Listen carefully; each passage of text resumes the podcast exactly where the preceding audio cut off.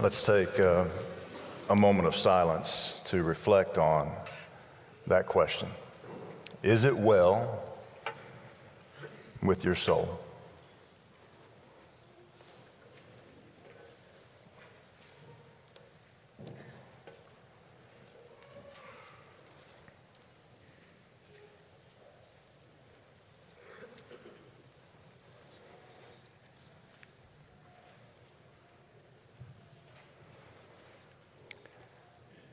Silence can be tough, can it? Uh, we are a people who like to move from one thing to the next quickly. Silence can be deafening. Some of us hate radio silence. Some of us don't even know what the radio is anymore. Uh, pop quiz What is the shortest book in all of the Bible?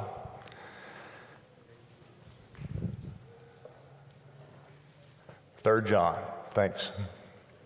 Uh, it's close to Second John. Third John has 219 words in the ori- original language. Second John has 245 words in the original language. Shortest book in all of the Bible. Yet, one of the first statements that we see in 3 John, uh, it is a statement from the elder. Scholarship mainly agrees that this is John the elder, the apostle whom Jesus loved, the oldest disciple of Jesus now, now between 80 to 100 years old.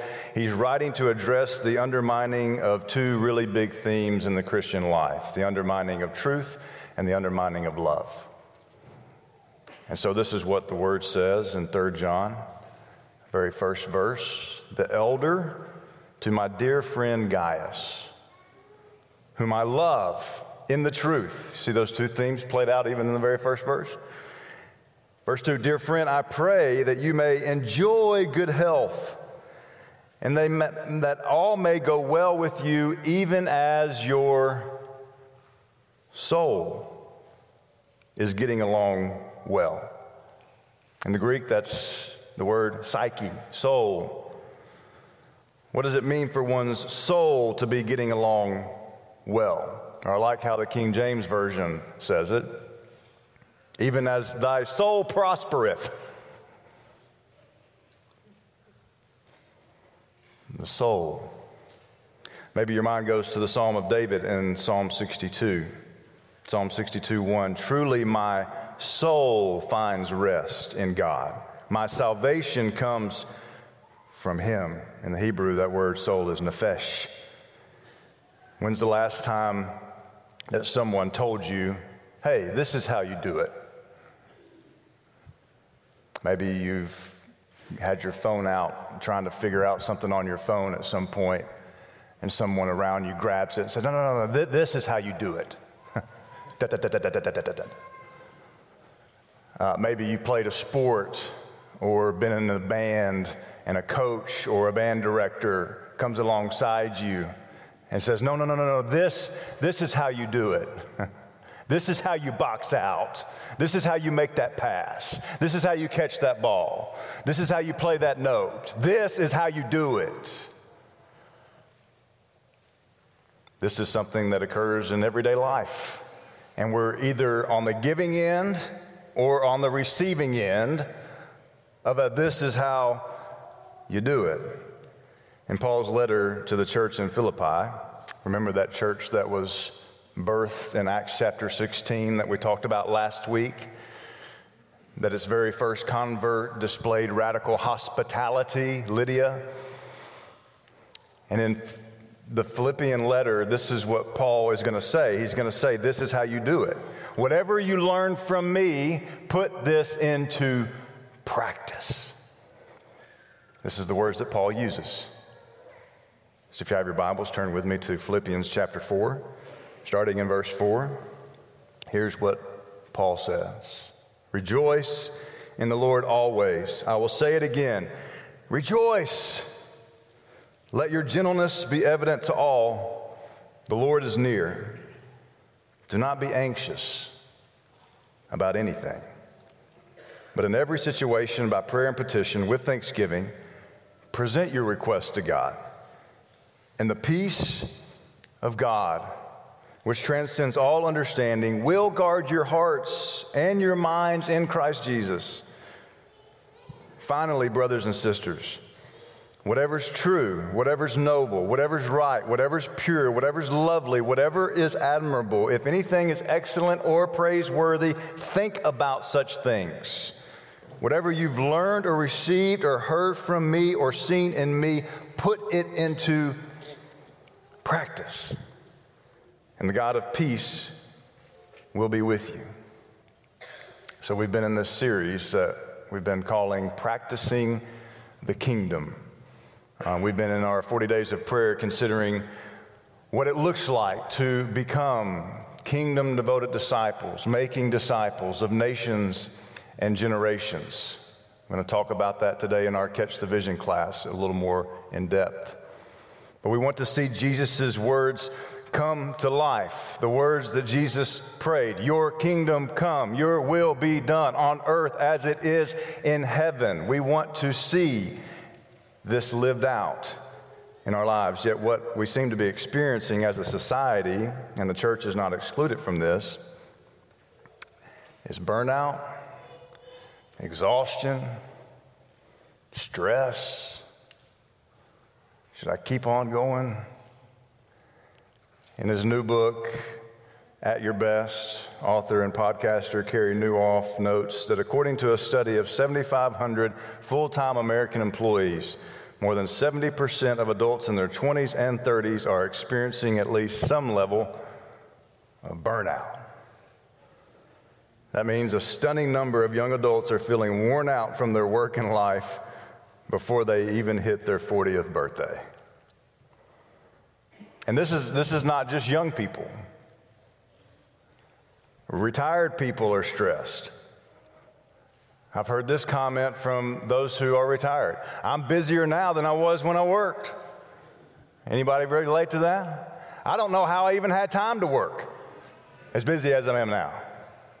These are comments that we make. And so we end up saying things like, if I, if I can just get to the weekend, or if I can just get to, to this next vacation. And sure, those times are rejuvenating and those times can be helpful, but what Carey Nieuwhof points out is this, is that time off won't heal you when the problem is how you spend your time on. So last week we talked about practicing hospitality, a kingdom practice. That's a fundamental Christian identity, a practice that was scarred during the pandemic. And the our irony is that today's topic is really something that the pandemic allowed or forced many of us to practice to slow down and to care for our own souls. Now, let me be very clear the pandemic was not good for anybody.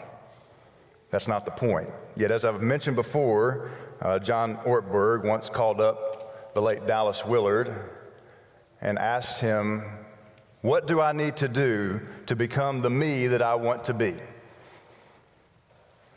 And on the other end of the line, Dallas Willard responded with one, one phrase. He said that you must ruthlessly eliminate hurry in your life. And I've told you before, John Ortberg was taking notes. He said, okay, what else? And Dallas Willard said, that's it. So Dallas Willard mentored John Ortberg John Ortberg mentored a guy named John Mark Comer, who wrote a book called Ruthlessly The Ruthless Elimination of Hurry. And time off does not cure this unsustainable pace. Another quote from Nieuwhof a sustainable pace is the solution for an unsustainable pace. So we go back to Philippians chapter 4.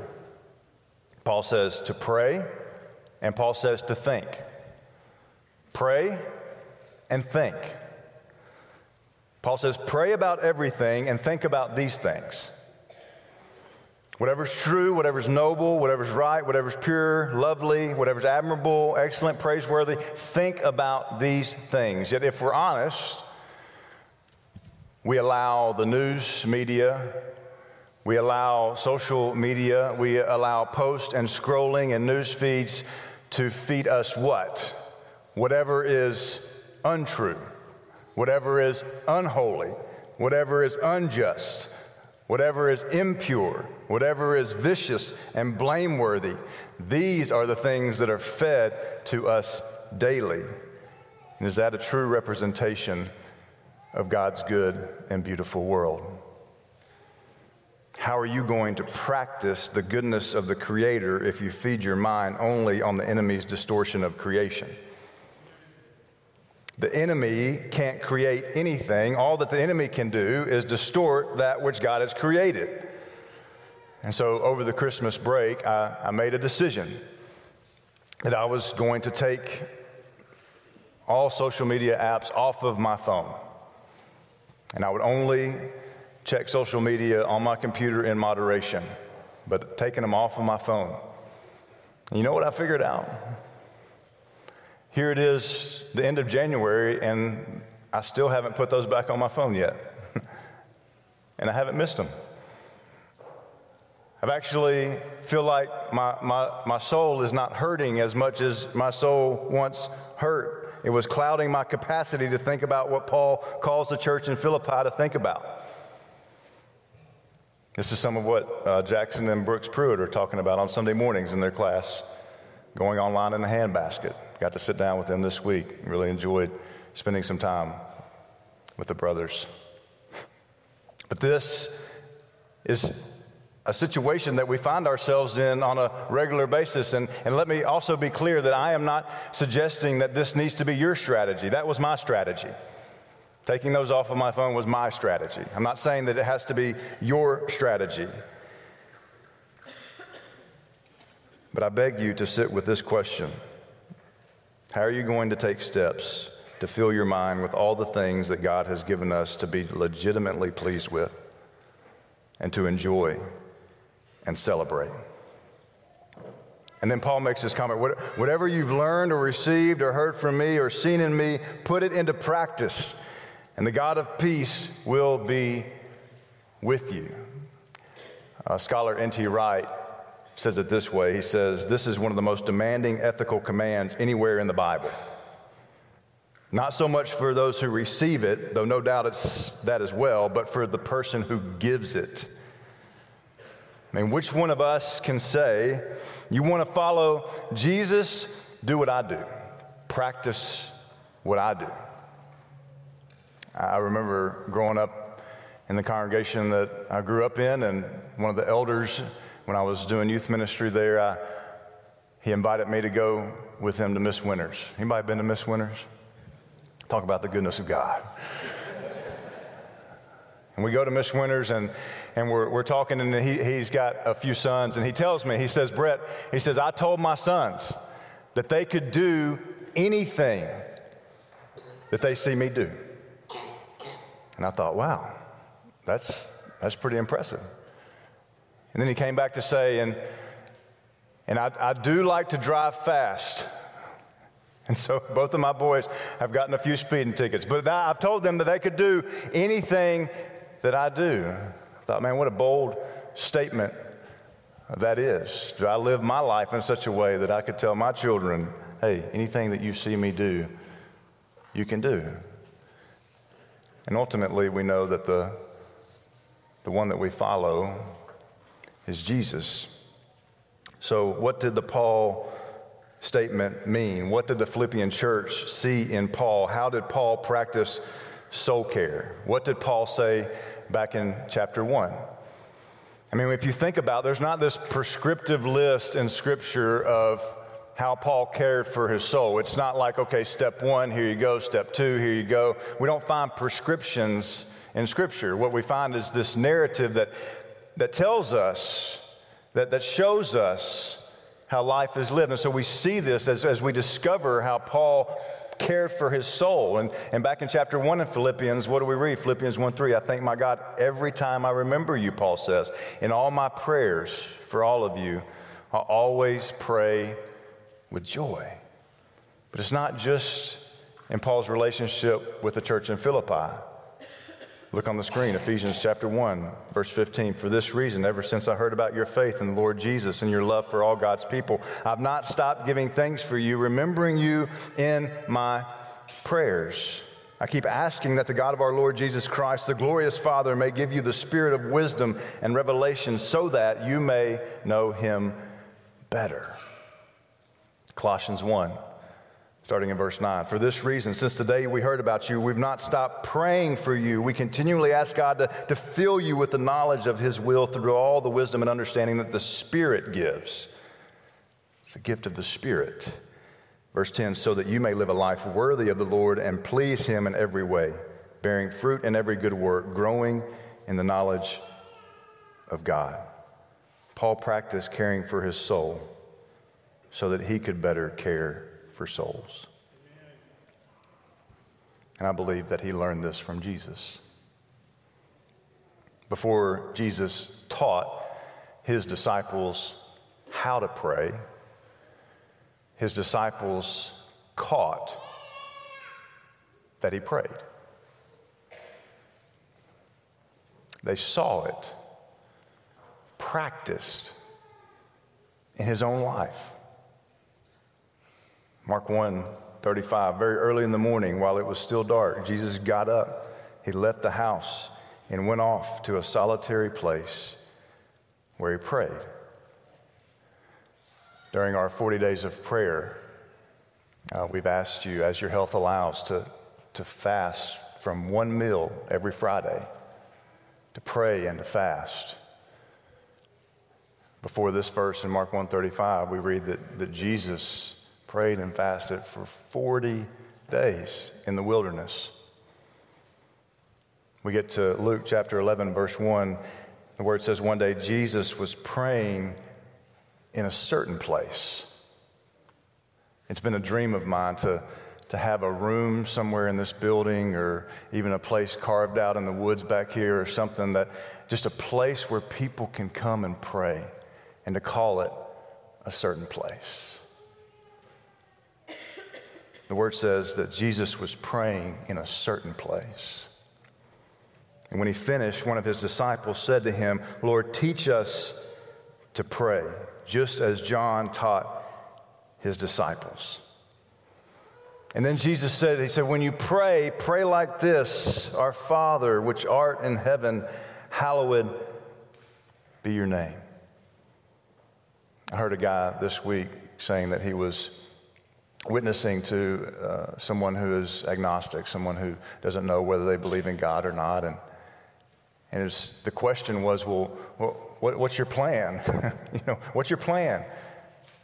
And he just responded and said, I'm teaching him the Lord's Prayer. That's it. That's it. I want you to listen to these words. Oftentimes we pray them at the end of our service, but today I want you to listen to them as they are sung. And I would encourage you to even close your eyes and listen to these words. Our Father,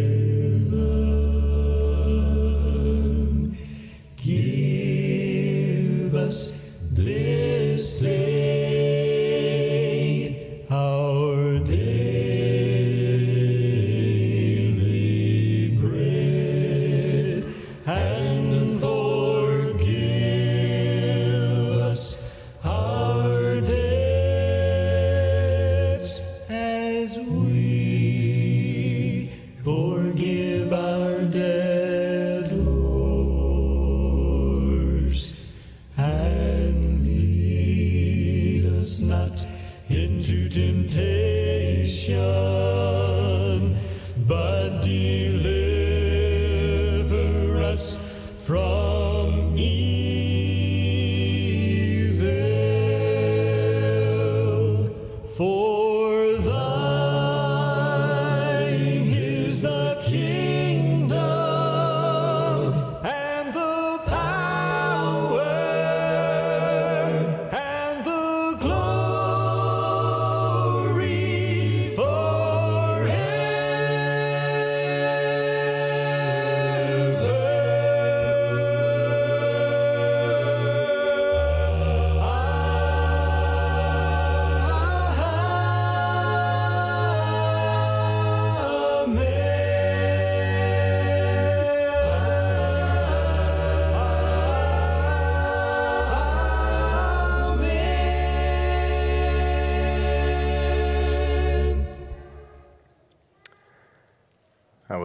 my father in law's a cappella gospel group, also including my youth minister growing up, who was the bass that you heard. But as I was praying the Lord's Prayer this week, I was listening to that song. And the words of the prayer just began to wash over me as I have prayed that prayer literally hundreds of times over the past few years. But one phrase in particular just stuck with me. It was that phrase toward the end of the prayer deliver us from evil. So I, I go to the YMCA this week. Uh, it was kind of later in the evening, and I was working out in the in the workout area, and there was three uh, high school guys that were also working out, and um, I heard them. They were saying a lot of words of profanity, and they were talking about how they were going to go out drinking and different things like that. And I'm, I'm right there working out next to them, and so I'm hearing all this. But then I look over and I, I see one of the young men has a, has a cross around his neck. And it, it just kind of gets all over me. And so I walk up to him, and um, Laney said I was wearing my Mr. Rogers sweater, so I, I looked especially old. Um, but I walked up to him, and you know, I, I, instead of the 15 pound weights, I grabbed the 20 pound weights so that I can. he knows I mean business. Uh, but I just, I just asked him. I said, "Hey, man, what, what's that cross mean around your neck?" And he, he looks at me and he just he says, uh, Jesus. And, he, and, then immediately he kind of goes into this confession. He says, I, I know I cuss a lot, but I'm trying to read the Bible and I'm trying to be good. And he said, and then he like kind of catches on, you know, I don't know how like us ministers kind of have this aura about us or whatever, but he, he's like, wait a minute, are you a pastor? And I, I said, and I thought in my mind, I said, well, I'm Church in Christ, so I can, I can legally say no, I'm not.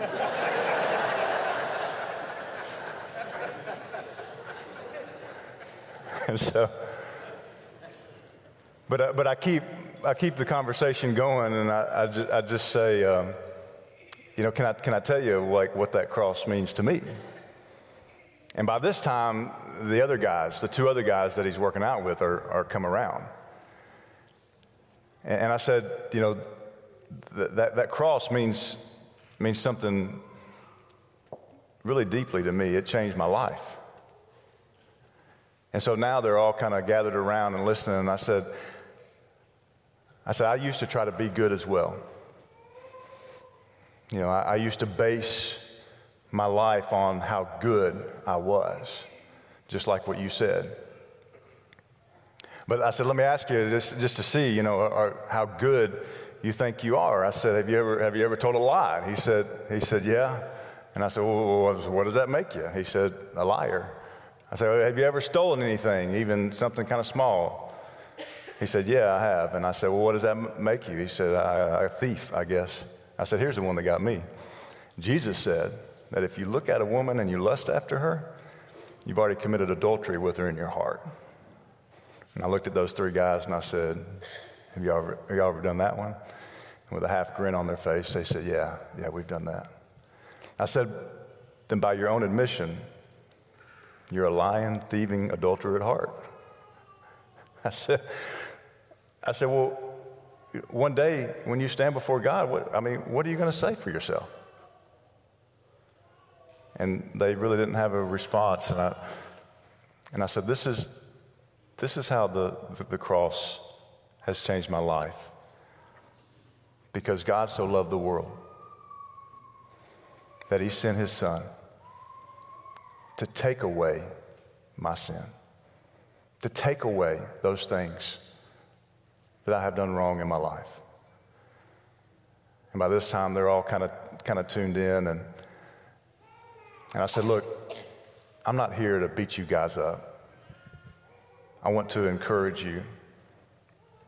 I want, I want you to know that, that there's meaning behind these things that we, we put on.